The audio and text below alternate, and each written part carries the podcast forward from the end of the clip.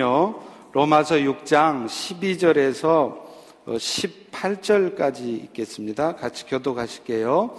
로마서 6장 12절, 18절. 그러므로 너희는 죄가 너희 죽을 몸을 지배하지 못하게 하여 몸의 사욕에 순종하지 말고 또한 너희 지체를 불의의 무기로 죄에게 내주지 말고 죽은 자 가운데서 다시 살아난 자 같이 하나님께 드리며 너희 지체를 의의 무기로 하나님께 드리라. 죄가 너희를 주장하지 못하리니 이는 너희가 법 아래 있지 아니하고 은혜 아래 있습니다. 그런즉 어찌하리요? 우리가 법 아래 있지 아니하고 은혜 아래에 있으니 죄를 지으리요? 그럴 수 없느니라. 너희 자신을 종으로 내주어 누구에게든지 순종하든지 그 순종함을 받는 자의 종이 되는 줄을 너희가 알지 못하느냐? 혹은 죄의 종으로 사망에 이르고 혹은 순종의 종으로 의에 이르느니라. 하나님께 감사하리로다. 너희가 본래 죄의 종이더니 너희에게 전하여 준 바 교훈의 본을 마음으로 순종하여 다 같이 죄로부터 해방되어 의에게 종이 되었느니라. 아멘. 우리 말씀 듣기 전에 옆에 분들하고 한번 인사하실게요. 뭐라 그러냐면 당신은 죄의 종이 아닙니다. 예, 의의 종입니다. 그렇게 한번 분명하게 인사를 해 주시죠. 네. 어, 몇년 전에 서울대학교의 모 교수님이 2만 7천 명을 대상으로 설문조사를 했습니다. 당신은 세계에서 가장 정직한 국민들을 꼽는다면 어느 나라 국민들이라고 생각하십니까? 그 대답에요. 73%의 한국 사람들이 일본 사람들이 정직한 국민이라고 답했습니다. 우리 한국 민족은 알다시피 일본에 대해 별로 좋지 않은 감정이 있습니다. 그럼에도 불구하고 한국 사람들은 일본의 정직성에 대해서는 인정하지 않을 수 없는 것이었습니다. 그러면 한국 사람은 정직하다고 생각하느냐? 물었더니 가히 상상을 초월하는 결과가 나왔습니다. 한국 사람들은 정직하지 않다고 생각하는 사람들이 80%가 넘어요. 한국 사람들은 정직한 국민이라고 대답한 사람이 20%가 안 됩니다. 더 안타까운 것은요, 젊은 사람들에게 물어봤습니다. 한국은 정직하게 살면 성공할 수 있다고 생각하느냐? 70%의 젊은이들이 한국은 정직하게 살아도 성공하기 힘들다고 대답했다는 거예요. 그런데 여러분 참으로 안타까운 건 가장 정직하다고 하는 일본에는 그리스도인의 비율이요. 1%가 안 됩니다. 0.5% 크리스찬이 살아요. 그런데 인구의 70% 이상이 잘못된 생각을 갖고 살아가는 우리 한국은 거의 20%가 넘는 크리스찬이 있다는 것입니다. 여러분, 바다는요, 5%도 안 되는 그 염기, 소금기를 가지고 바다 전체를 짜게 만들어요. 그런데 어떻게 20%의 크리스찬이 있는 나라가 그렇게 어둠의 나라의 모습인지요? 우리 한국의 기독교가 그 땅에 뿌리를 내릴 무렵에는요, 장사하는 사람들이 점원을 구하잖아요. 일하는 사람들을 구하면 그 일하는 사람이 저 교회 다닙니다. 예수 믿는 사람입니다. 그러면 신원조회고 뭐고 두 말 않고 그 사람을 썼다는 거예요. 그 말은 무슨 말입니까? 예수 믿는 사람들에 대한 세상 사람들의 신뢰가 있었다는 말이죠. 그런데 오늘날은요, 그 반대가 됐어요. 세상 사람들은 더 이상 우리 그리스도인들을 신뢰하지 않습니다. 안타깝게도 우리 이민교회도 마찬가지입니다. 제가 가끔 전도를 하다 보면은요, 교회에 나오지 않으려고 하는 사람들 중에 상당수가 이미 교회에 다녀본 사람들이었다는 거예요. 아니, 제 경우로 보면 거의 대부분이 지금은 교회 안 다닌 사람들 중에 거의 대부분이 교회를 다녀봤다는 사람입니다. 그들은요, 교회를 다녀봤지만 교회 안에 성숙되지 못한 사람들의 모습 때문에 또 안타깝게도 갈등하고 분열하는 그런 교회들의 모습 때문에 교회를 떠나는 것입니다.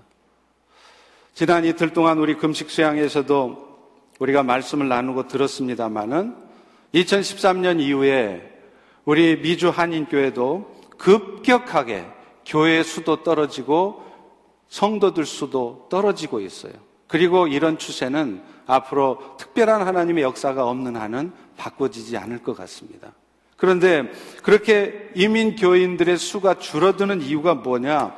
이민자들의 수가 점점 감소한다는 그런 이유도 있지만 가장 큰 이유가 교회들이 서로 경쟁하고 그래서 큰 교회가 되겠다고 교인들을 뺏어가고 그런 교회들끼리의 다툼의 모습 또 교회 안에도 갈등과 분열하는 모습 이런 모습들 때문에 미주 한인교회 교인들 수가 점점 줄어들고 있다는 것입니다.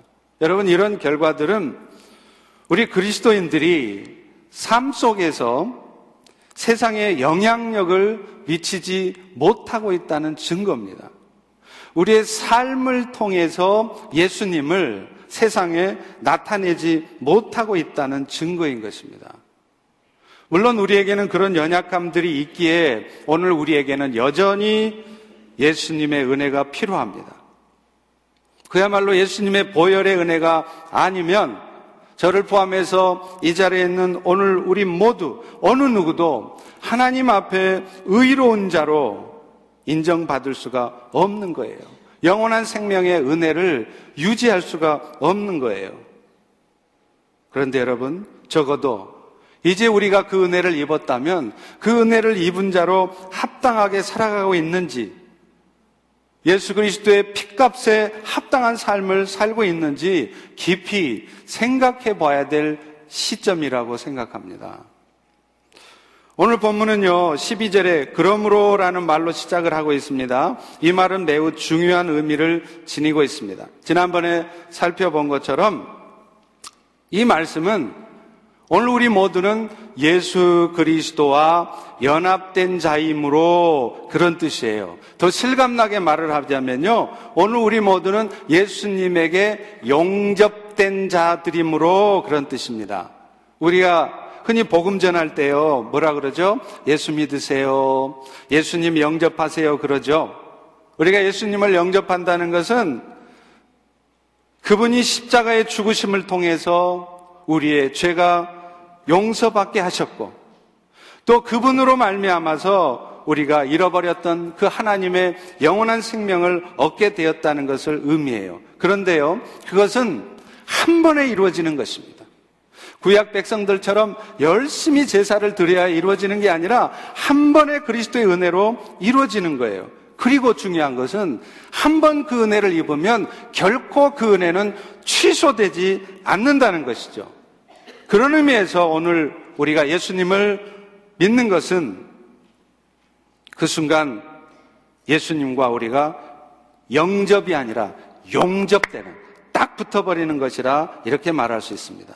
그런데요, 그 예수님과의 연합은 오늘 우리로 하여금 신분의 변화를 가져왔어요. 예수님의 십자가의 죽으심과 부활하심으로 말미암아서 우리 신분이 뭘로 바뀌었느냐? 죄의 종에서 의의 종이 된 것입니다. 다 같이 우리 본문 17절, 18절을 다시 한번 읽습니다. 시작. 하나님께 감사하리로다. 너희가 본래 죄의 종이더니 죄로부터 해방되어 의에게 종이 되었느니라. 여러분, 종이라는 게 뭐죠?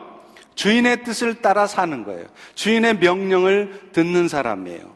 그런데 우리 옛사람이 어떤 사람들이었느냐? 하나님을 떠나서 영적으로는 죽어 있기 때문에 본질적으로, 본질적으로 어쩔 수 없이 죄의 종로로 탈 수밖에 없는 사람들이었다는 거예요. 그래서 오늘 우리 모두는 옛날에는요, 죄지을 생각밖에 할 수밖에 없는 사람이었어요. 겉모습은 넥타이 매고 거룩한 척, 성결한 척 하지만 우리 마음 속에는 거룩하지 못한 더럽고 추악한 그런 마음들이 악한 마음들이 욕심들이 가득한 사람들이었어요. 결국 바람에 밀려서 이리저리 끌려다니는 돛담배처럼 죄에 이끌려 다닐 수밖에 없었고 그리고 그 결과 우리의 삶에는 평안과 생명이 아니라 고통과 영원한 멸망만 있을 뿐이었습니다. 여러분, 돈이 많던 적던 상관없어요. 돈 많다고 인생이 평안하고 마음 편한 거 아닙니다. 돈이 많든지 적든지, 건강하든지 건강하지 않든지, 죄 가운데 있으면 죄의 종로로 타는 삶은 고통의 삶이에요. 매 순간순간 염려와 근심이 떠나지 않고 고통하는 삶을 사는 거예요. 그러다 결국에는 영원한 멸망에 빠지는 것입니다. 그런데 그리스도의 은혜로 그리스도와 연합된 우리들은 오늘 우리들은 이제 더 이상 죄 아래 있지 않다는 거예요. 그 죄에서 해방되어서 의의 종에 의의 아래, 의의 은혜 아래에 있게 되었다는 것입니다. 저는 이것을 죄씨 집안 사람들이었다가 의씨 집안으로 시집 왔다. 이렇게 표현을 합니다. 예. 저도 마찬가지예요. 저도요, 옛날에는 김대영이 아니라 죄대영이었어요. 죄대영. 그렇다가 지금 하나님의 은혜로 의대영이 된 겁니다. 여러분도 다 마찬가지예요. 여러분 메이든 네임이 다 뭐냐면 죄씨였어요. 죄씨. 그런 죄씨였던 여러분들이 의씨 집안으로 시집을 간 거죠. 그런데 우리가 그렇게 되기까지는 의시 집안 사람이 되기까지는 우리의 신랑 되신 예수님께서 우리가 죄의 종에 세방되어 의시 집안으로 시집을 오도록 결혼 지창금을 내주셨어요. 그걸 속전이라 그럽니다.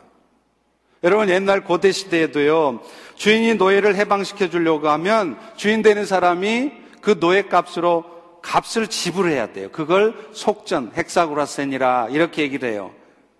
예수님께서는 그 값을 자기 피로 지불하셨어요.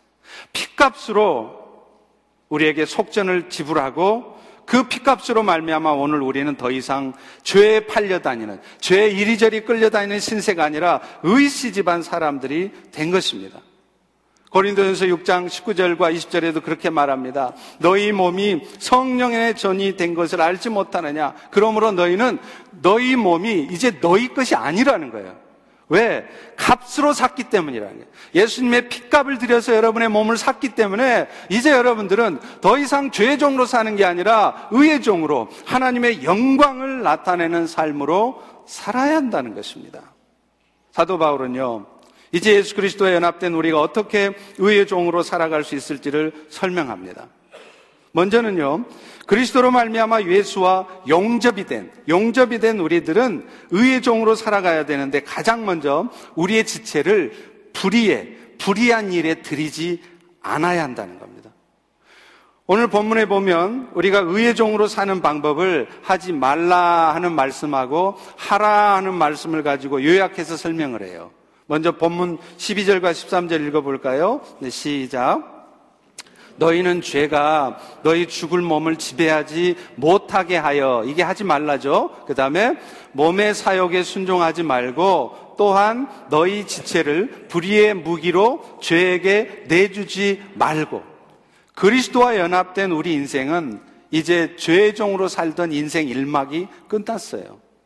이제는 대신에 예수님으로 말미암아 새 생명을 가진 자가 되었고 그 새 생명으로 말미암아 우리는 새로운 삶을 살게 되었다는 거예요. 인생의 이막이 화려하게 열렸습니다. 그런데 인생의 이막이 화려하게 열렸는데도 다시 옛날에 그 구질구질한 더럽고 추악한 인생의 일막으로 다시 돌아가려고 해서는 안 된다는 것입니다. 하나님께서 우리로 하여금 그리스도와 함께 다시 살게 하신 것은 이 새 생명을 힘입어서 죄에서 벗어나 새로운 삶을 살 수 있게 하시려고 하신 거예요. 잘수 스인들은요, 이 부분을 이렇게 말합니다. 여러분들이 만약 이 사실을 믿음으로 받아들이면 죄는 더 이상 우리의 삶의 주인 되기를 그치고 비로소 하나님의 은혜가 우리의 사는 마당이 될 것입니다. 이제 우리는 완전하게 그리스도의 지배 아래에 있다는 것을 알아야 돼요. 그리고 그것을 굳게 믿으셔야 돼요. 그러면 우리의 삶이 바뀌게 되어 있다는 것입니다.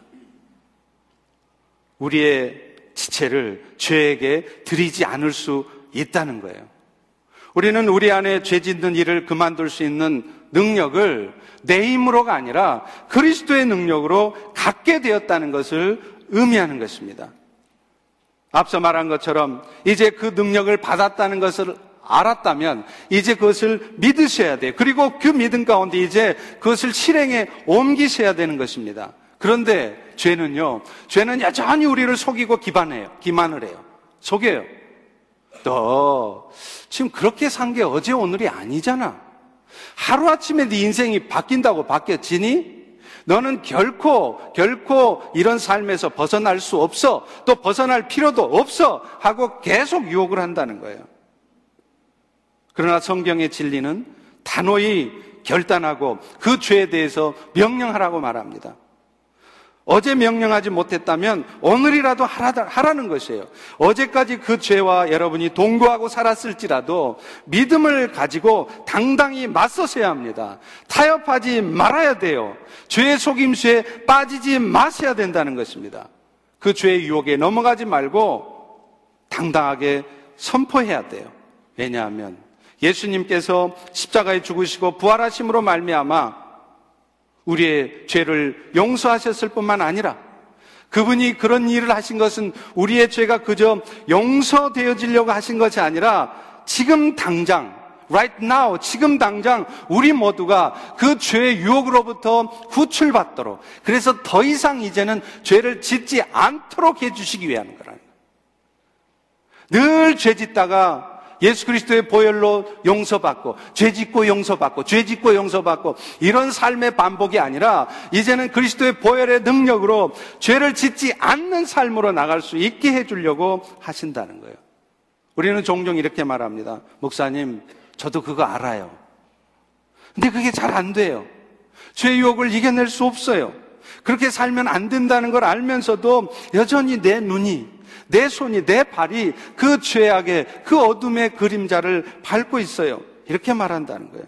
그런데 여러분, 우리가 이전에 죄종으로 살 때는 이 말이 설득력이 있었습니다. 그러나 이제 그리스도와 연합됨으로 말미암아 죄의 종에서 해방된 우리들은 더 이상 이 말이 설득력 있는 말이 아니에요. 하나님은 우리에게 그리스도를 통해 이 모든 죄의 유혹, 유혹을 이겨낼 힘을 사실은 이미 우리 안에 주셨기 때문이라는 겁니다. 그럼에도 오늘 여러분이 지금 죄 가운데 살아가고 있다면 그것은 사실은 우리 스스로가 죄에게 우리의 몸을 맡기고 있기 때문이에요. 사실은 그 죄를 이겨낼 수 있는데도 스스로 그 죄의 유혹에 이끌림을 받는 것이라는 거예요. 말은 어쩔 수 없다고 나도 모르게 그렇게 한다고 말하지만 그 달콤한 죄의 유혹을 뿌리치고 싶지 않은 거예요. 그 달콤한 세상을 향한 욕심을 포기하고 싶지 않은 거예요. 그 달콤한 세상이 주는 기쁨을 내가 포기하고 싶지 않기 때문에 오늘 우리는 죄를 못 이기는 것입니다. 여러분, 귀신 들린 사람들도 마찬가지예요. 음란의 영이 쓰인 사람들은요, 예수 그리스도의 이름의 능력으로 선포하고 믿음으로 선포하면 그 음란의 영은 나가게 돼 있어요. 더 이상 그 음란의 영이 그의 삶을 사로잡을 수 없습니다. 그런데 타협을 하는 거예요. 그 음란한 삶을 즐기고 싶은 거예요. 그걸 포기하고 싶지 않은 거예요. 그러니까 그 음란의 영은 쫓겨나가지 않는 것입니다. 야고보서 1장 13절과 16절에 이렇게 말해요. 오직 각 사람이 시험을 받는 것은 자기 욕심에 끌려 미혹이 되미니 내 사랑하는 형제들아 속지 말라. 자꾸 핑계 대지 말라는 거예요. 사실은 내가 속고 있다는 거예요. 내 욕심에 이끌려서 내 스스로가 그 죄로 끌려가고 있다는 겁니다.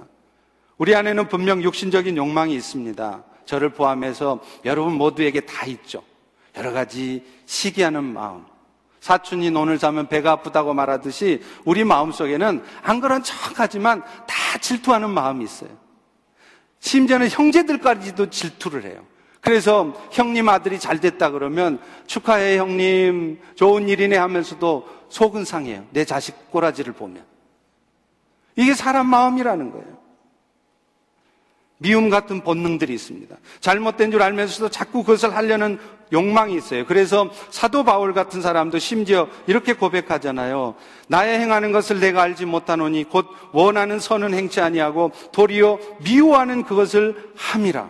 그런데 여러분, 이것은 핑계라는 거예요. 사도 바울도 그런 연약함을 고백했지만 그건 역시도 사도 바울 역시도 사실은 핑계되는 거예요. 우리 스스로가 죄에게 우리 몸을 맡기기 때문입니다. 그래서 오늘 본문 13절에도 분명히 선언합니다. 너희 지체를 죄에게 내주지 말고 달콤한 죄에 이끌림에 끌려가는 것이지 어쩔 수 없이 그렇게 되는 것이 아니라는 것이죠. 사랑하는 성도 여러분, 오늘 우리는 단호히 마귀의 역사를 거부할 수 있습니다. 죄의 능력을 이길 수 있습니다. 그것이 예수 그리스도의 십자가의 능력이에요. 예수의 이름으로 선포할 수 있습니다. 그럴 때 우리는 죄를 이길 수 있습니다. 그런데 우리가 그 죄와 타협하는 것이죠. 여러분, 알코올 중독이나 마약, 도박 중독, 성 중독, 이런 것도 마찬가지예요. 그런 알코올, 성, 도박, 마약 이런 중독의 기저에는요, 영적인 문제가 숨어 있어요. 그냥 단순히 정신적인 문제가 아닌 거예요. 그러니 세상에서 아무리 알코올 센터를 가고 드럭 마약 재활 센터를 가도 그것이 근본적으로 해결되지 않습니다. 그러니까 잠시 좋아지는 척 했다가 다시 그 짓을 하는 거예요. 왜냐하면 그 영적인 죄 부분이 해결이 안 되기 때문에 그래요. 그런데요. 예수의 피를 의지하면 그 알코올 중독, 마약 중독, 도박 중독이 극복이 가능하다는 겁니다. 왜냐하면 그들 가운데 있는 그 기저에 있는 그 죄의 문제가 예수 그리스도의 피로 해결되기 때문이라는 거예요. 다만 그것을 내가 선포해야 됩니다. 그 죄를 향하여 명령하고 선포해야 됩니다. 너는 결코 나를 다시 그 어둠으로 끌고 갈 수 없다고 선포해 보세요. 정말 달라져요. 그 다음 날부터 곧바로 여러분의 삶이 더 이상 죄에 끌려가지 않는 모습을 볼 겁니다. 여러분, 우울증도 마찬가지입니다. 우리의 정신적인 문제만인 것이 아니에요. 나는 더 이상 이 우울한 마음 가운데로 끌려 들어가지 않을 것이라고 선포해야 돼요. 하나님이 주시는 마음은 두려운 마음이 아니요. 우울한 마음, 두려운 마음은 하나님이 주신 마음이 아니에요. 사탄이 주는 마음이에요. 그것을 이겨내시려면 여러분이 그리스도의 보혈의 능력에 의지해서 선포하셔야 돼요. 나는 더 이상 이 어두운 마음, 이 우울한 마음에 사로잡혀 살지 않겠다고 선언하셔야 된다는 거예요.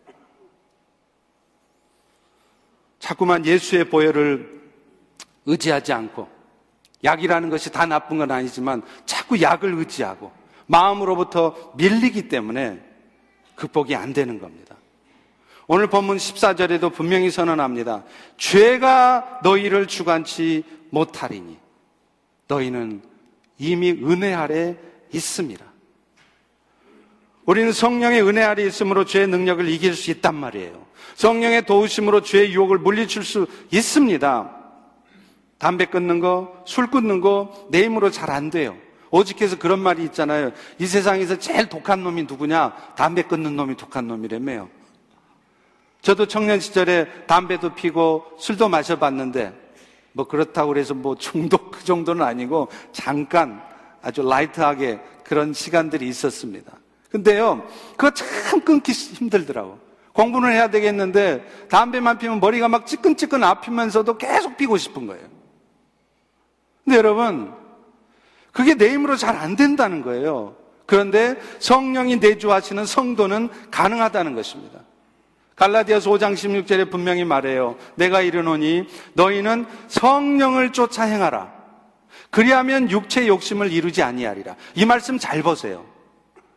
성령님이 가만히 있는데도 여러분 가운데 역사에서 그냥 담배 끊고 술 끊게 해준다는 게 아니에요. 성령을 뭐라고요? 쫓아서 행하라는 거예요. 성령을 추구하시라는 거예요. 성령의 도우심을 구하라는 거예요. 성령을 의지하라는 거예요. 그러면 어떤 일이 생기느냐? 마귀가 쫓겨간다는 겁니다. 육체 욕심을 극복할 수 있다는 것입니다. 우리는 성령의 역사를 자꾸 수동적으로 인식해요. 가만히 있어도 우리 안에 있는 성령이 다 해주시는 거로. 아닙니다. 그거는 감나무 밑에서 감이 떨어지기를 기다리는 거예요. 우리가 능동적으로 나가야 돼요. 좀 더 적극적으로 성령의 도우심을 의지해야 됩니다. 그럴 때 사탄의 권세를 무찌르신 예수님의 이름으로 일하시는 성령이 여러분의 삶에도 더 이상 죄가 있지 않도록 역사하신다는 거예요. 어떤 성도님이 철야 기도를 하는데 담배를 양말에다가 꽁꽁 숨겨와서 기도회가 끝나면 피우려고 했대요. 여러분 왜 담배를 양말에 넣는 줄 아세요? 여름에는 주머니가 없는데 여기 바지 주머니에 넣으면 볼록 튀어나오고 보기 싫으니까 양말에다 이렇게 넣거든요. 저도 이렇게 넣고 다녀봤어요. 근데 철야 기도를 오는데 성도들한테 안 보여. 여기다 꽂으면 다 보이니까. 주머니에 넣으면 볼록 튀어나와서 보이니까 양말에 살짝 끼워놓고 갔어요. 이제 기도회만 끝나면 가서 한 대 필라고. 아마 이 자리도 그러신 분 계신 것 같아요. 예배 끝나면 저쪽 주차장 뒤에서 한 대 피실라고. 근데요, 그날 밤 로마서 말씀을 듣고 이분이 깊은 회개가 있었습니다. 이윽고 자진해서 앞으로 걸어 나오더니 간증을 했어요. 이제 자신도 성령의 도우심을 통해 담배를 끊을 수 있다는 확신을 가졌다는 거예요. 그리고 이제 자신이 담배를 끊을 수 있게 해달라고 함께 기도해달라고 요청을 합니다. 그래서 그 수많은 성도들이 그 성도 한 사람 담배 끊게 해달라고 함께 다 기도를 했어요. 그 다음 날부터 그분이 40도가 넘는 고열로 일주일을 알아 누웠습니다. 열이 나니까 담배를 필래야 필 수도 없죠. 그리고 피우기만 하면 그 담배 맛이 너무 써서 그 이후로는 피우고 싶은 생각조차 안 나더라는 거예요. 여러분, 여러분 중에도 아직은 믿음이 연약해서 술 마시고 담배 피울 수 있습니다. 그러나 언제까지 그렇게 하실 겁니까? 여러분이 극복할 수 있어요. 나에게 의지하기 없어서 그런 거예요. 성령님을 의지해서 그 죄를 이겨낼 능력을 이미 공급받았으면서도 내가 그 달콤한 유혹을 뿌리치지 못하기 때문이라는 것입니다. 사랑하는 성도 여러분, 우리에게는 어쩔 수 없는 죄의 욕망도 있습니다. 그러나 감사한 것은 그 죄의 욕망을 이길 힘도 함께 있다는 거예요. 우리는 더 이상 죄 아래 있지 않습니다. 은혜 아래 있습니다. 죄를 이길 힘이 우리에게 주어져 있습니다. 더 이상 육신의 연약함을 고백하면서 어쩔 수 없다고 말하면서 핑계대지 마십시오. 성령의 도우심을 통해서 죄의 유혹을 이겨내셔야 돼요. 그것이 바로 죄의 종에서 해방된 의의 종의 모습입니다. 또 하나가 있어요. 이제는 소극적인 의미에서 죄를 짓지 않는 삶을 살았다면 이제 의의 종된 자는 좀 더 적극적인 의미에서 의를 짓는 자로 살아가야 한다는 거예요. 여러분, 의를 짓는다는 것은 의를 이루어가는 자로 산다는 것을 의미해요. 오늘 본문 13절에도 말하죠. 죄 종에서 해방된 우리들에게 의의 종으로 살라고 말합니다. 너희 지체를 불의의 병기로 죄에게 드리지 말고 오직 너희 자신을 죽은 자 가운데서 다시 산 자 같이 하나님께 드리며 너희 지체를 뭘로요? 의의 무기로, 의의 병기로 하나님께 드리라. 그리스도와 연합된 성도의 삶은 단순히 죄를 짓지 않으면 되는 게 아닙니다. 어찌 보면 주님께서 우리를 위해 십자가에 죽으신 것은 단순히 우리의 죄를 대속해 주려고 죄 지면 죄 용서함 받게 하려고 한 게 아니라 이제는 여러분의 삶이 오히려 의를 짓는 자로 살아가게 하기 위함이라는 거예요. 그래서 에베소서 4장 28절에 보면 사도 바울이 이렇게 말합니다. 도적질 하는 자는 다시 도적질 하지 말고 죄의 종에 빠졌다가 이제 의의 종이 됐으면 다시 죄를 짓지 말란 말이죠. 근데 도적질만 안 하면 되느냐? 여러분이 오늘 또 죄 안 짓고 살고 있으면 그냥 나 이렇게 죄 안 짓고 살고 있으니까 나 잘 살고 있어. That's okay. That's all. 아니라는 거예요. 뭐라고 말합니까? 이제 돌이켜서 빈궁한 자에게 구제할 것이 있기 위하여 제 손으로 수고해서 선한 일을 하라는 거예요. 에베소 교회 안에도 도적질하는 자들이 있었습니다. 그리스도의 은혜로 도적질을 더 이상 안 하게 됐어요. 그러면 끝이 아니라 이제는 거기에 만족하는 것이 아니라 더 나아가서 빈궁한 자를 돕는 의를 짓는 선한 일을 하라는 것입니다. 그리고요, 사실은 그렇게 의를 지으며 사는 것이 오히려 죄를 짓지 않는 비결이에요. 여러분, 권투 선수들이 그런 얘기 하죠. 최선의 방어는 뭐라고요? 공격하는 거라고 말해요. 내가 안 맞으려고 막 피하기만 하면 더 맞습니다. 그런데 맞을 걸 각오하고 공격을 하면 적이 나를 공격을 못 해요. 영적인 삶에도 마찬가지입니다. 자꾸만 죄 안 지을 생각만 하고, 나 지금 죄 안 짓고 사니까 신앙생활 잘하는 거야 하고 살고 있으면, 나도 모르게, 나도 모르게 죄 유혹에 또 빠진다는 거예요. 그런데 의를 지을 생각을 하고 살면, 보다 적극적으로 하나님의 의를 함께 지어가는 삶을 살면, 나도 모르게 죄 지을 생각이 안 난다는 거예요. 도박 중독에 빠졌던 사람이 알코올 중독에 빠졌던 사람이 자꾸만 도박 안 하려고 알코올 안 마시려고 해서 안 마셔지는 게 아닌 거예요. 그런데요, 오히려 그런 노력도 하지만 죄를 짓지 않으려는 노력도 하면서 동시에 의를 짓는 일에 집중하고 있으면 자신도 모르게 그 죄에서 빠져나온다는 거예요. 교회 나와서 봉사를 하고요. 예배를 드리고요. 성경대학에 참여해서 성경 공부를 하고요. 세상을 섬기는 그런 일에 열심히 하고 있다 보면 자신도 모르는 사이에 어? 내가 술을 안 마시고 있네? 어? 내가 도박장을 안 가고 있네? 이런 자신을 발견한다는 거예요. 여러분, 신경정신과 의사가 이런 말을 하는 걸 제가 들었습니다. 아, 이 자리에도 계시니까 물어봐야 되겠어요. 정신병원에 오는 사람들 중에 잘 들어보세요. 정신병에 오는 여자분들 중에 애가 아이가 셋 이상인 사람들은 거의 없대요. 애를 키우느라고 미칠 지경이라고 말은 하지만 실제로 미친 사람은 없다는 거예요. 왜 그럴까요? 애 키우느라고 정신이 없는 거예요. 애 키우느라고 미칠 새가 없는 거예요. 애가 없거나 애가 하나 둘인 사람은 쓸데없는 생각이 나요. 헛생각이 나요. 아, 오늘 비도 오고 꿀꿀한데 술 한 잔, 컴퓨터 앞에서 원조 교재, 나도 모르게 이런 짓을 하는 거예요. 그런데요, 애 새 키우면 정신 없어서 정신병에 걸릴 이유가 없다는 거죠. 마찬가지로 의를 짓느라고 바쁘면 죄 지을 시간이 없고 생각도 안 나요. 그런데요, 죄 안 짓는 걸로 만족하고 편안한 삶을 살고만 있으면 오히려 죄를 짓는다는 거예요. 그렇다면 여러분, 의를 짓는다는 건 뭘까요? 하나님의 의를 함께 이루어가는 자로 산다는 거예요. 제가 계속 로마서의 주제인 하나님의 의, 하나님의 의가 뭐라 그랬죠? 하나님을 떠나 죄 가운데 살 수밖에 없는 죄인들을 하나님의 자녀로 삼아 주시는 하나님의 은혜로우신 성품. 그것이 바로 하나님의 의라는 거예요. 의의 종이라는 것은 바로 이 하나님의 의를 하나님과 함께 이루어가는 자로 사는 겁니다. 그런데요, 그러면 이 의의 종으로 사는 구체적인 방법이 뭐냐? 오늘 성경 본문은 뭐라 그러냐면 순종의 종으로 사는 것이다. 이렇게 얘기를 해요. 오늘 본문 16절 후반부에 보십시오. 혹은 죄의 종으로 사망에 이르고 혹은 순종의 종으로 의에 이르느니라. 순종하는 종으로 살아갈 때 하나님의 의에 이른다는 거예요. 사실은 이 순종의 종은 예수 그리스도를 예표하는 겁니다. 상징하는 거예요. 예수님이 사실 가장 대표적인 순종의 종이었어요.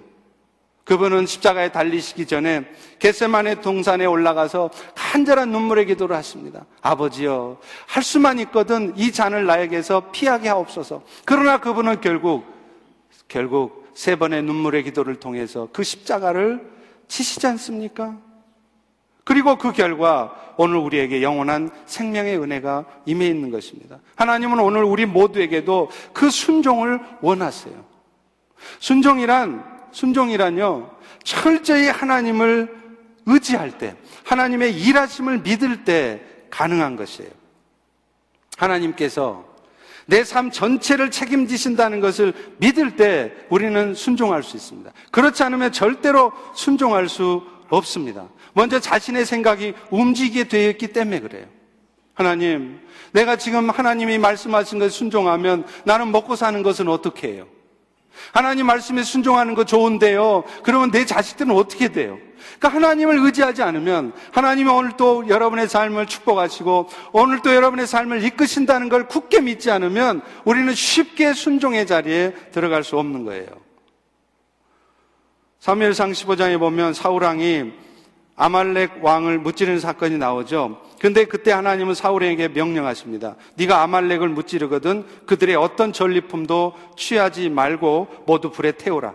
그런데 나중에 보니까 사울 왕이 그들의 전리품 중에 양과 소를 남겨뒀습니다. 여러분 사울 왕이 그렇게 남겨둔 것은 사실은 사적인 욕심만이 아니었습니다.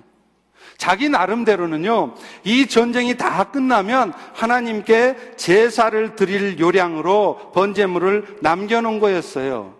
여러분, 누가 봐도, 누가 들어도 그럴듯하고, 나름대로는 선한 의도가 있지 않습니까? 그런데 하나님은 그런 사울의 마음을 기뻐하지 않으신다는. 오늘 또 우리도 그래요.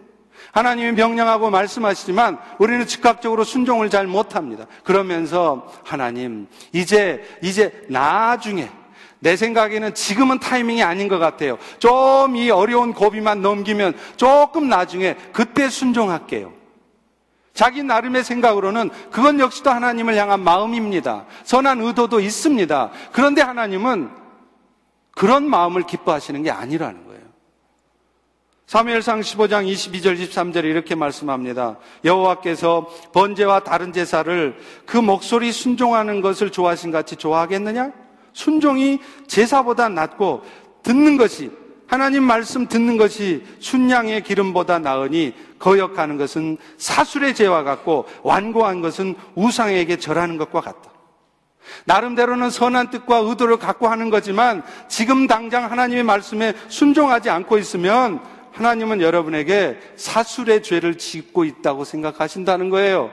사술의 죄가 뭡니까? 무당짓 하는 거예요. 나는 아무 나쁜 짓 안 하고 죄 안 짓고 있는데 다만 지금은 말씀에 순종할 상황이 아니어서 다음에 학교에 하고 있는데 그걸 하나님은 네가 무당짓 하고 있다는 거예요. 또요 완고한 것은 우상에 절하는 것이라. 그런 자기 생각의 테두리에 딱 갇혀서 절대 그 선을 넘지 않으려고 해요. 나는 여기까지입니다. 주님, 더 이상 넘어오지 마세요. 나는 여기까지입니다. 그리고 지금은 아닙니다. 내 생각, 나의 완고한 생각 가운데 사로잡혀 있으면 그게 여러분이 지금 불쌍에다가 절을 하고 있는 거나 똑같이 여기신다는 거예요. 사우랑이 하나님 말씀 거역한 것은 나름대로는 하나님한테 더 잘해보려고 하는 의도였습니다. 다만 그것을 하나님이 기뻐하지 않으신다는 자신의 생각대로 순종하는 것을 하나님이 기뻐하지 않으신다는 것입니다. 오늘 우리의 삶에도 하나님이 원하시는 일은 순종이에요. 그리고 그 순종을 하기 위해서는 자꾸만 너무 잘하려고 하는 마음도 내려놓아야 돼. 우리는 자칫 잘해보려고 하다가 하나님의 뜻을 놓치는 경우가 있습니다. 하나님은 결과를 원치 않으세요. 우리가 돈 많이 벌어서 헌금 많이 하는 걸, 그걸 기뻐하시는 게 아니에요.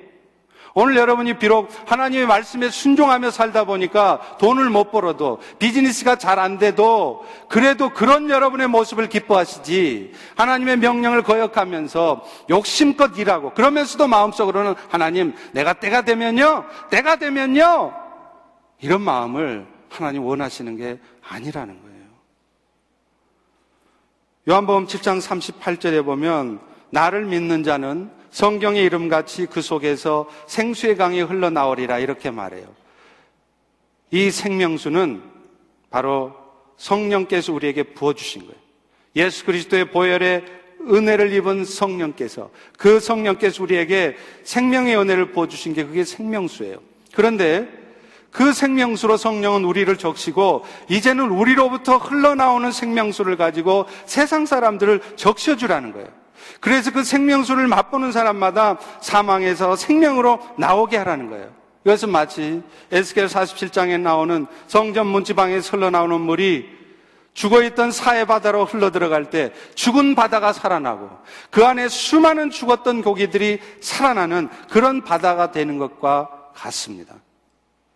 오늘 의에 종된 성도들의 삶은 예수님이 우리 안에 부어주신 생명수로 세상을 적시는 삶이에요.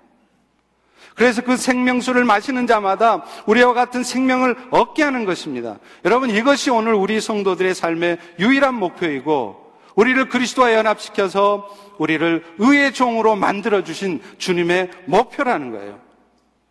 사랑하는 성도 여러분, 말씀을 맺겠습니다.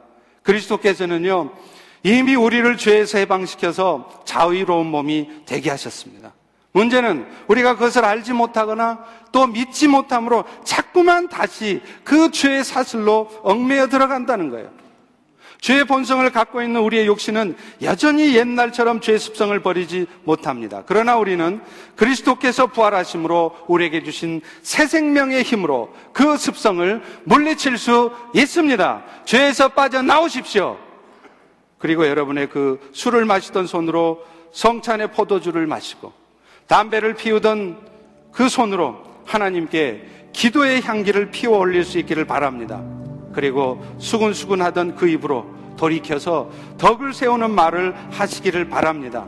인상을 찌푸렸던 얼굴로 아름다운 얼굴에서 아름다운 미소를 지으면서 여러분 안에 있는 그리스도의 사랑을 저 세상 가운데 나타내 주시기를 바랍니다. 죄에서 해방된 우리의 육체를 가지고 썩어 없어질 육체 영광과 소욕을 쫓지 마시고 하나님의 뜻을 쫓아서 의를 짓는 존재로 살아가시기를 주의 이름으로 축원합니다. 축원합니다. 우리 다 일어나셔서 이제 우리 같이 찬양하겠습니다. 주님 말씀하시며 내가 나아가리라 주님 뜻이 아니면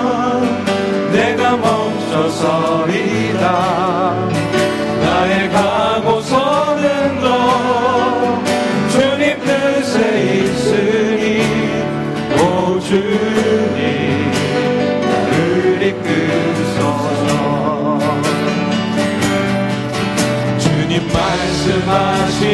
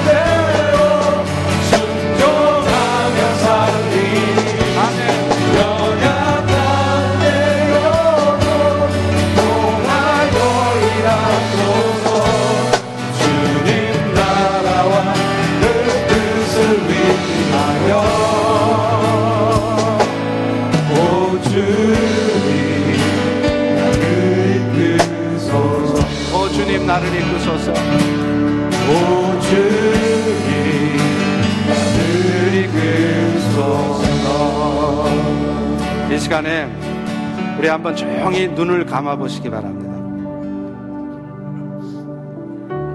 기도하지 마시고요 조용히 눈을 감아 보세요 그리고 여러분 스스로에게 한번 물어보십시오. 너는 왜 지금 그 죄 가운데 있니? 그것이 나쁜 짓이고 악한 짓이고 성령님을 마음 아프게 하고 하나님의 뜻이 아님을 뻔히 알면서도 왜 지금 아직도 그 어둠에 그 죄 가운데 머물러 있니? 한번 물어보십시오. 그리고 조용히 성령님께 도우심을 구해보세요. 성령님, 이제 내가, 내가 이제 그 죄에서 그 습관적인 음란의 죄, 그 습관적인 쾌락을 즐기는 삶, 거기에서 빠져나오겠습니다. 나를 도와주시옵소서.